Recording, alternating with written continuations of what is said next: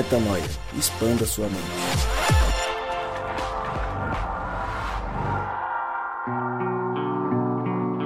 Sim, senhoras e senhores, ladies and gentlemen. Está no ar mais um podcast Metanoia.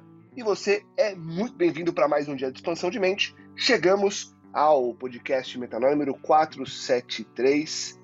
Como eu sempre digo e repito, meu nome é Lucas Viltz e nós estamos juntos nessa caminhada.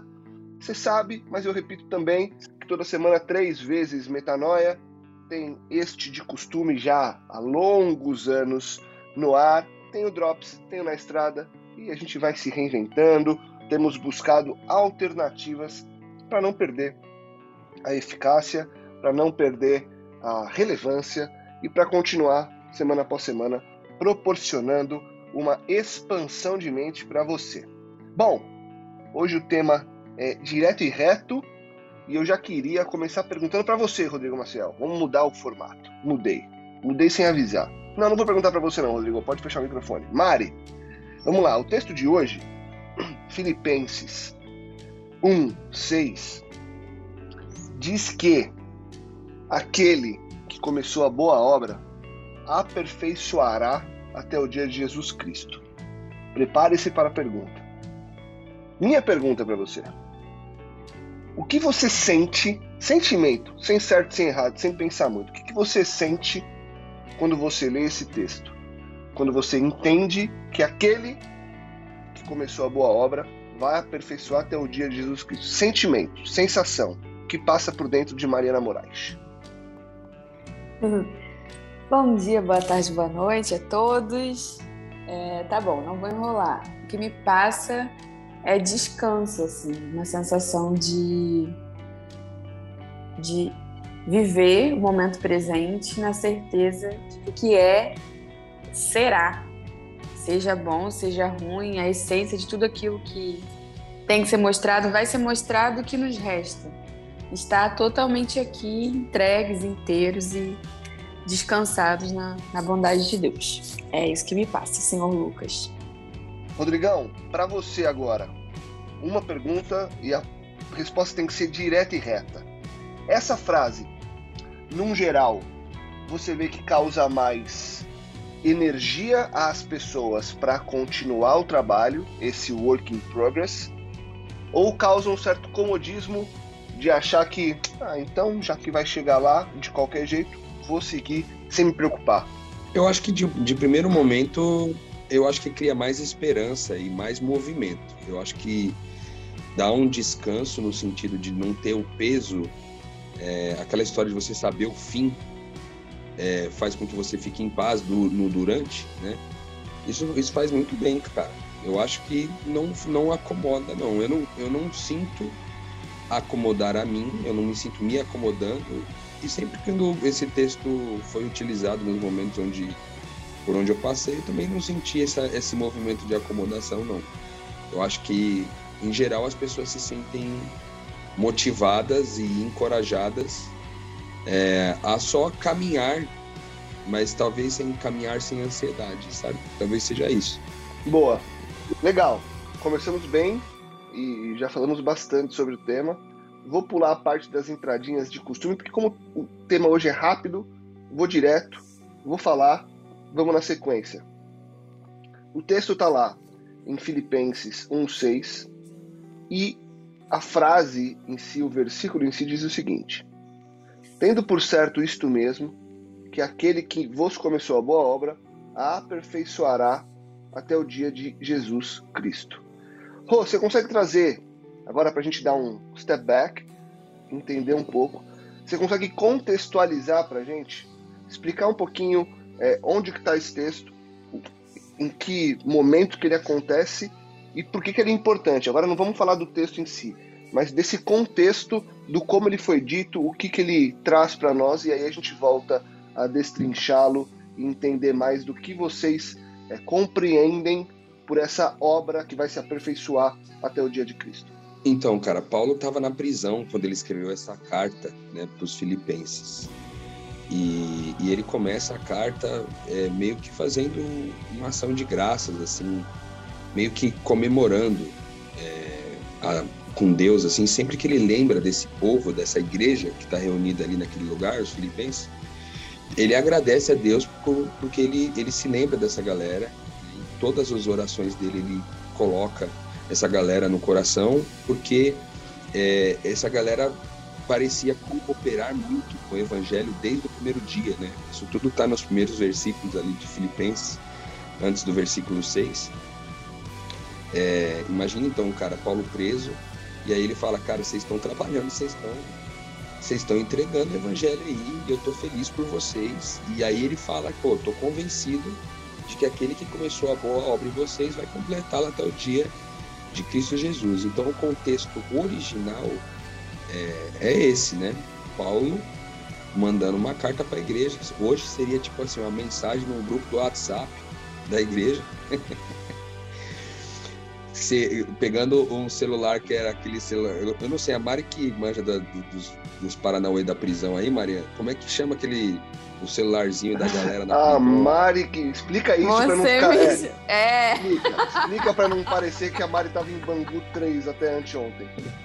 Mas ela tá lá, não, não duvido que ela tava. É, eu, eu realmente frequento. Pois é, só explica, mas... só explica. Eu sou advogada, eu nunca carreguei nenhum objeto ilícito para o presídio. Ai, Rodrigo, isso varia de nome. É, de nome. Eu, aqui é um palavrão, então eu vou deixar para lá. Ah, então, é. Ah, então é no, no, no, na palavra do palavrão aí vai ter que colocar um pi, rapaz. Porque, mas enfim, é um celularzinho que fica disponível ali na prisão, que a galera se comunica com quem tá fora. Essa é a verdade. Isso existe em todas as prisões aí mais populares, tem um jeito de ter um celularzinho lá dentro. Imagina que Paulo pega um celular desse aí e manda uma mensagem do WhatsApp pro grupo da igreja. Falando, vocês estão mandando muito bem, mano. Vocês estão entregando evangelho aí. Eu que tô meio incoerente aqui, pegando um celular meio bloqueado, mas vocês estão entregando evangelho. E aí eu tô convencido, cara, que aquele que começou essa boa obra em vocês vai completá-la até o dia de Cristo Jesus. Então o contexto é basicamente esse aí, Lucão. E aí me vem duas perguntas. É, e aí eu queria que você voltasse, Mari, agora sem trazer informações... É, sobre ilícitos e ilicitudes que acontecem aí mundo afora. É, e duas perguntas que a gente não precisa responder de cara, mas duas questões que me surgem quando eu leio o texto. A primeira delas é, que obra é essa que ele vai aperfeiçoar? Porque quando, no contexto, Paulo fala, ele fala sobre essa pregação, então sobre essa, essa forma de levar a mensagem. É sobre isso que continua se falando hoje? Ou a gente pode aplicar para a nossa vida num todo? Então, essa é uma primeira pergunta. E a segunda pergunta, inevitável, e eu não sei o quanto que isso é certo e o quanto que isso gira nas polêmicas teológicas por aí, que é, que dia é esse de Jesus Cristo? Então, assim, até que dia que ele vai aperfeiçoar? É até o dia da morte? É isso? Então, a minha vida toda vai ser uma vida de aperfeiçoamento? Talvez eu saiba a resposta, mas preciso fazer a pergunta. Mari, é, começa respondendo para mim, depois o Rô já emenda aí. Muito bom, né? As perguntas que tu fez, com certeza levaria um ano inteiro de metanoia falando aqui, e eu nem sou teóloga, o negócio de dia de volta de Jesus é complicado, mas eu acho que essas duas perguntas são boas, com certeza. A segunda é, uma, é um tipo de questão que é muito rara na história da humanidade, porque não é, é relevante saber para mim, né, a, a, o momento exato Da, do porquê ou do quando, mas saber que aquilo vai acontecer já traz um, uma consistência e uma interferência no nosso dia a dia muito grande, assim. Eu acho que, primeiro começando pela, pela segunda, né, no caso, meio enroladinha aqui, mas eu diria que a, o dia de Jesus é algo raro na história da humanidade, nesse sentido de você pode entender que pode acontecer da forma que for, do jeito que for, quando for, mas só de você saber que isso vai acontecer já estabelece um termo para a sua vida, é, que dá muita consistência à primeira questão. Por isso que eu respondi a, a segunda é, no primeiro momento.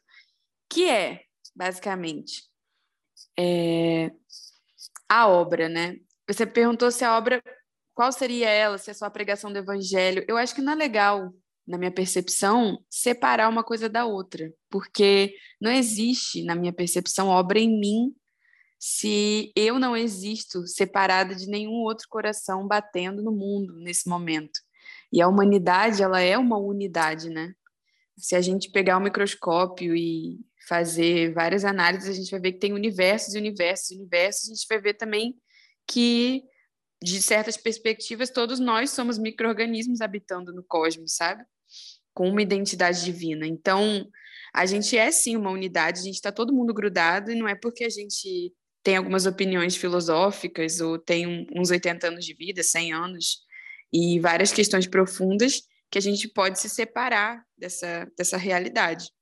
Então, a pregação do Evangelho é a boa obra em mim, é a boa obra em nós, porque o Evangelho é a boa notícia de que há um caminho para a humanidade, há um caminho. Então, quando eu realmente sou transformado pela vida, quando eu experimento a vida, eu ressuscito o que está em volta. A gente conhece a árvore pelos frutos. Então, a gente pode categorizar em alguns é, conceitos, né? O que é pregar, o que é comer, o que é beber, o que é ter filho. Mas a verdade é que a vida, ela só é vida quando ela se multiplica. E o evan- a pregação do Evangelho e a boa obra é a ressurreição, né? Daquele que crê na verdade, naquele que crê num Deus de justiça, paz e alegria, que mandou o Filho e que há um caminho para nós. Então, eu acho que a boa obra é que há vida disponível e ela ou é para nós, ou ela é em nós, em mim e no outro, até porque o outro não existe, né? É só um conceito. Ou ela é vida plena, abundante, ou ela não é nem um evangelho, nem uma boa notícia, nem sequer uma obra, é só a multiplicação da desesperança. Então, eu acho que a boa, no... a boa obra é o espalhamento da vida, que compreende tanto a evolução individual quanto... tudo isso que Paulo falou da pregação em si, tá tudo junto para mim. Esse lance da boa obra, cara, é engraçado porque é, a, o termo que Paulo usa ali, de que ele começou e ele vai completar, segundo alguns comentaristas é, bíblicos, ele é, parece que era um termo é, que era utilizado para as religiões pagãs. É, e ele tá falando com, com a galera que foi... É, trans, vamos dizer assim, eles foram, eles eram pagãos, né? Eles eram gentios e foram migrando para a religião de Jesus, ou para o estilo de vida, para a caminhada de Jesus, para a família cristã, né? É, e esse começar e completar tinha um, um sentido da, da iniciação dessa religião pagã, e a, o completar tinha a ver com o objetivo dessa religião. Então, iniciação e objetivo, basicamente era isso. Então, para o, como Paulo contextualizava tudo, né? Porque ele estava conversando com pessoas que não viam muitas vezes do judaísmo, ele usa um termo utilizado já na religião pagã para poder mostrar para eles, cara, vocês vão, aquilo que da in, inicialização que vocês tiveram vai cumprir o objetivo, o que também pressupõe que era um peso para essa galera nas religiões pagãs, se eles, aquilo que eles haviam iniciado, se eles de fato terminariam, né? Eles não tinham essa certeza. E aí Paulo vem com, a, com o Evangelho, com essa boa notícia, dizendo que no Evangelho a obra começa e termina.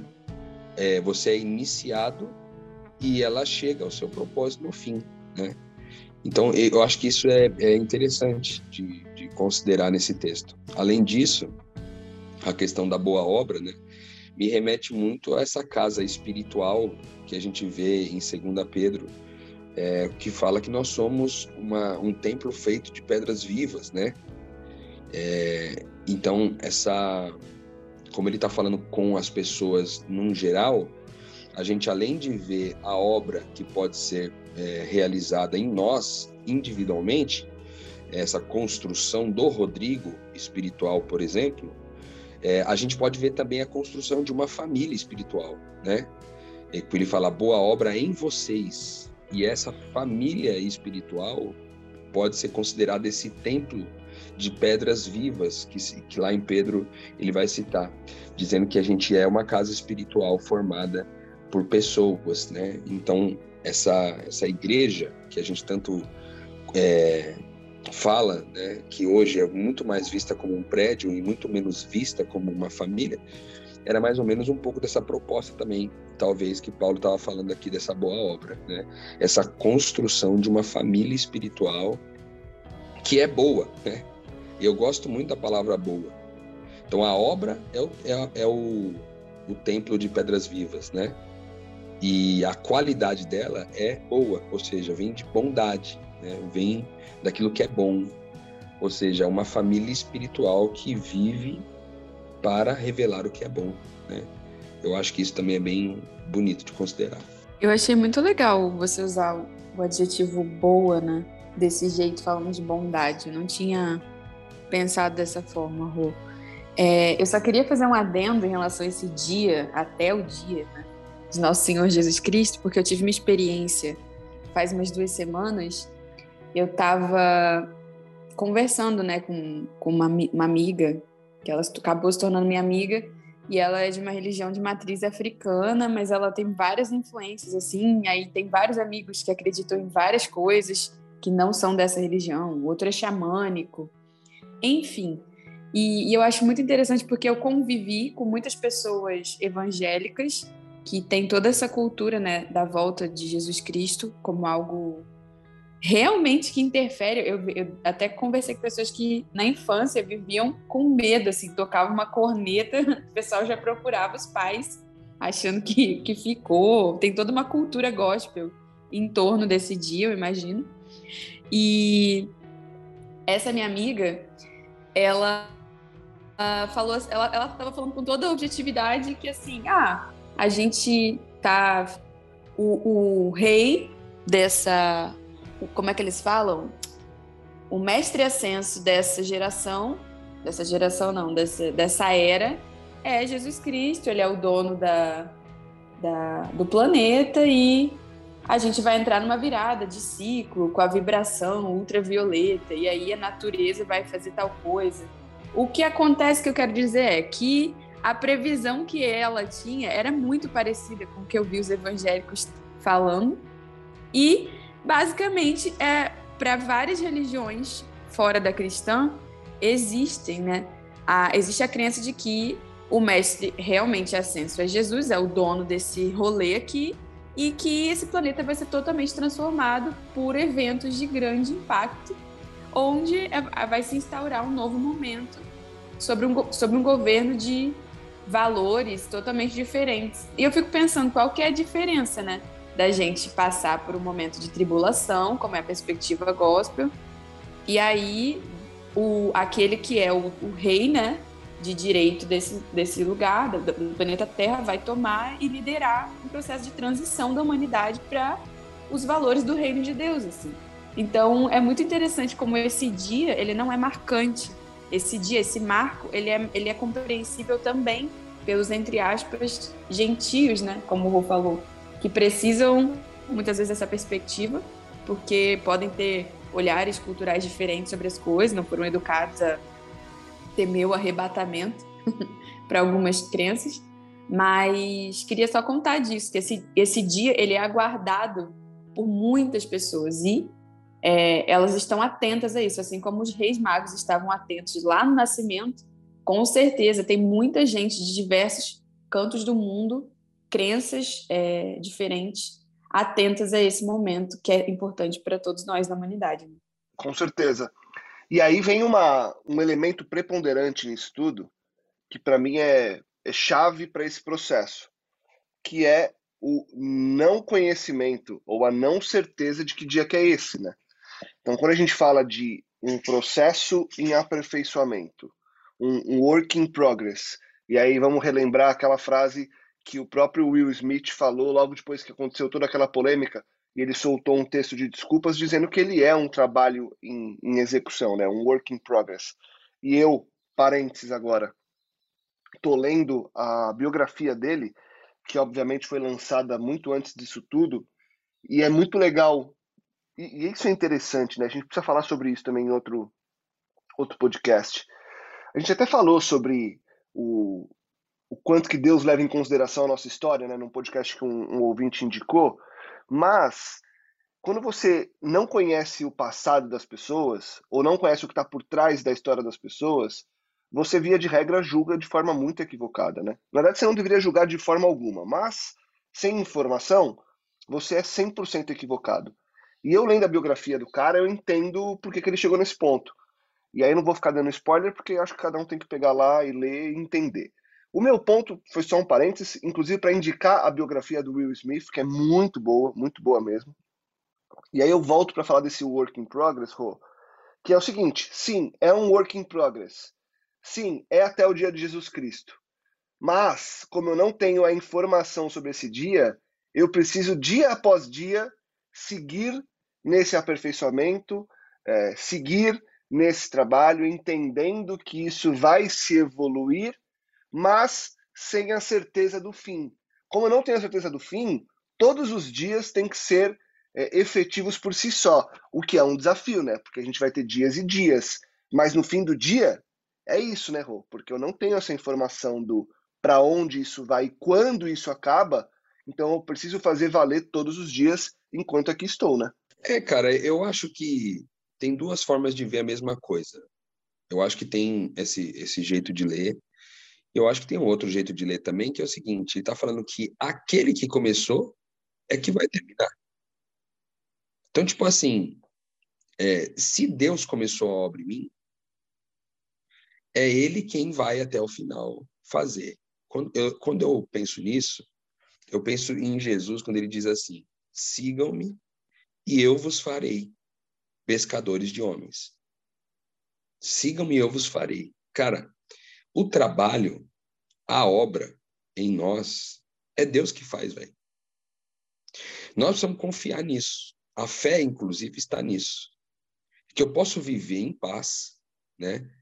Claro, cada vez mais desfrutando da eternidade, que, segundo as Escrituras, é conhecer a Deus como Pai e ao Filho que Ele enviou, que é o Filho Jesus Cristo, que está é, ao nosso lado, mas é o Jesus Cristo que está em nós também.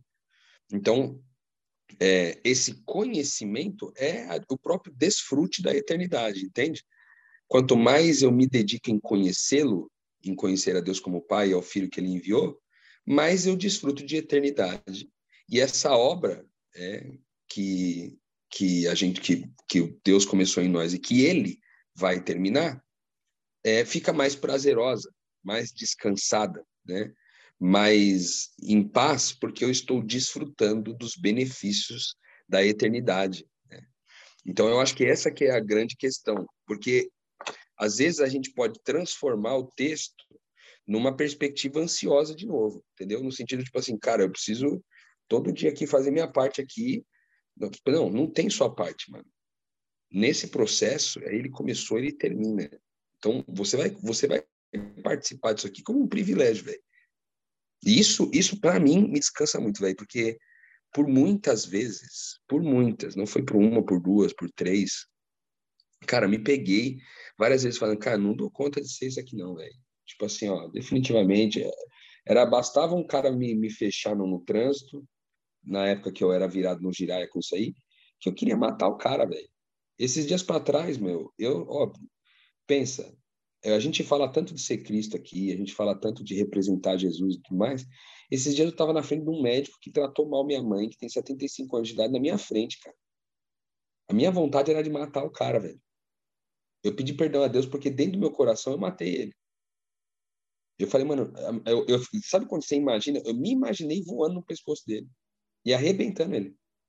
Porque a forma como ele tratou minha mãe, tem setenta e cinco anos de idade, um, um moleque, porque ele tinha lá menos de trinta anos, um moleque tratando mal minha mãe, velho. Minha mãe com dor, sangrando já há sessenta dias. Esse cara me vem e começa a ser ignorante com a minha mãe. Cara, eu quis voar no pescoço dele, sabe, mano? E aí depois eu fiquei pensando, mano, de onde vem esses instintos, mano? Por que que acontece isso com a gente? Por que que a gente não, não consegue entregar amor de volta pro inimigo, como Jesus orientou o tempo inteiro, velho? Eu fiquei mal. Mas logo em seguida, pô, me lembrei, não, mas, cara... I'm a work in progress, entendeu? Eu tô, eu tô sendo trabalhado todos os dias. E que bom que eu ainda consigo ver a minha humanidade todos os dias, porque isso me coloca no lugar que de fato eu estou. que eu não estou num lugar melhor do que de ninguém, né? Então, acho que tem esse ponto, cara. É, há um privilégio do durante, já que o alfa e o ômega estão assegurados. Boa. Gosto muito desse ponto de vista, Rô. É, e acho que faz realmente mais sentido pensar assim, inclusive pelo, pela, pela parte da ansiedade que gera, né? Porque realmente, você se forçar a ser algo é, melhor todo dia, sabendo que vai ter dia que não vai dar certo, você vai acabar realmente colocando o teu esforço à frente do esforço, de, esforço entre aspas, né? Do trabalho de Cristo, é, e vai tomar um, uma posição que não é nem a sua, né? Porque a sua é realmente deixar isso acontecer. Uma coisa que também acho que coopera com isso é porque quando ele fala, por exemplo, até o dia de Cristo Jesus, que, cara, todos os autores vão, vão cooperar com essa ideia que a gente começou aqui, de que é o final lá, o dia do julgamento, né? Que a Mari citou, e que é o dia final, mano, é o dia que a humanidade vai fazer a transição para um novo formato de vida que é muito diferente do que a gente tem hoje, né? Que cada é, cultura e religião vai tratar de um determinado jeito, mas basicamente nós, é, ou boa parte do cristianismo coopera com a ideia de que é a volta de Jesus. Mas eu gosto de pensar também, mano, que esse dia de Cristo Jesus pode ser o que a gente chama de segunda conversão, pode também ser isso, já que, a, já que o reino de Deus é ali e além, é também aqui e agora. A gente sempre fala sobre isso aqui, ou seja, é o, o já e o ainda não. Ou seja, esse dia de Cristo Jesus pode ser no dia de amanhã, é, nesse dia do julgamento, mas pode ser também o dia da segunda conversão. Qual que é a segunda conversão? A primeira conversão é você se convencer que Deus existe e que Ele é Senhor. E aí você se colocar, muitas vezes, num papel de entender a soberania dEle na tua vida. Eu acho que isso acontece com muitos de nós. A segunda conversão é a conversão da identidade. É quando é, Deus não é para mim somente um ser superior que existe, que está no mundo, é, é, sendo soberano sobre tudo. Ele é também meu Pai e que implantou em mim um D N A espiritual de amor que me leva a ser um ser humano que ama. Esse segundo, essa segunda conversão pode também ser o significado desse final aí, até o dia de Cristo Jesus, sabe, cara? Porque ele começa uma boa obra, e aí talvez a obra também seja a fase de... de, de é, aquela fase da, das bases, né, dos, das fundações dessa obra, pode ser esse processo, né, de você estar preparado para começar a ser um ser humano que ama, definitivamente. Então, pode ser a segunda conversão também. Só queria deixar esse... esse segundo ponto para nós aí, acho que fica legal também. E para encerrar, Mari, queria te ouvir sobre um ponto que acho que é, avança na linha do que o Rô trouxe, que é, já que sou um trabalho em execução, e já que esse trabalho não é feito por mim, é feito por Cristo, eu preciso então aprender a descansar e a deixá-lo fazer, né? Que é difícil, a gente costuma querer ter o, o leme da vida, mas no fim do dia a gente não tem, então o trabalho também está nisso, né? Então, esse aperfeiçoamento até o dia é deixar, inclusive, o controle na mão dele para que a coisa se execute do jeito certo, né? E do jeito que vai acontecer, porque não tem outro jeito senão esse. Com certeza. E falar da parte boa disso, acho que nem precisa, porque a gente já falou, né? Descanso, que, que ele vai dar o fruto positivo do seu trabalho, que ele vai é, abençoar as relações que você derramou lágrimas por elas. Isso a gente já espera e ótimo, já é bom mesmo lembrar dessa parte. Mas o que muitas vezes complica algo que é simples, na minha percepção, na minha vida eu posso ver isso, é a nossa desconciliação com o conceito de juízo. É a gente ter medo do juízo de Deus e dos pequenos juízos também na nossa própria vida. Porque eu, eu vejo uma transformação em mim, assim, Lucas, muito de amadurecimento quando eu compreendi que há tanta misericórdia em Deus quando Ele abençoa um fruto positivo, prazeroso, quanto quando Ele corta uma semente ruim na minha vida, sabe? Então, a gente é, é, é tranquilizador ter paz e ver a misericórdia de Deus quando Ele acaricia e também quando Ele poda, porque a gente só fica nervoso é, muitas vezes não consegue entregar porque a gente não está em paz em perder as coisas, né? Em outro momento, é, a gente vai fazer a série lá do desapego, que o Rô sugeriu, né? O pessoal já fica aí atento a, a, ao spoiler, né, que eu tô dando. Mas não é nem perder nada, é só enxergar algo que você nunca teve, algo que nunca foi natural, entende? Estar em paz com o fim dos ciclos e ver misericórdia de Deus nisso. Porque eu experimento alguma tranquilidade e alguma empolgação quando eu vejo Deus fazendo as boas obras que são prazerosas. Mas se eu aprender a ter paz e a andar com as mãos abertas para quando a boa obra levar, me mostrar a verdade de algumas ilusões que eu tenho construído na minha mente, das, quando, quando vier o juízo para destruir as idealizações, o que é, que é o juízo? É quando vem o fogo e demonstra aquilo que é ouro, aquilo que é palha. Então, viver a vida já reconciliado com o juízo é, uma, é a melhor forma de você saber que você vai estar aguardando esse dia da boa obra, seja o que, isso, o que quer que isso signifique, é, também de uma forma tranquila. Tanto que eu até vou, vou encerrar minha fala aqui com essa lembrança, o C S. Lewis, ele tem uma percepção de que as pessoas que têm um coração endurecido e que serão o alvo o, o, e o grande motivo, inclusive, da ira de Deus, do, do, do juízo se antecipar e tal, porque tamanha insensibilidade das práticas que elas realizam, né, fazendo mal às pessoas, porque elas não enxergam nem mais o que é bom, o que é mal. Elas são pessoas que elas não sabem que elas fazem isso. E elas têm uma tese de defesa maravilhosa porque elas acham que elas não têm que parar nada nunca. Então, é, quem é o... Eu quero criar uma comparação. É como se o Filho de Deus fosse alguém que está conformado, que está tranquilo com o fato de que as coisas são provadas.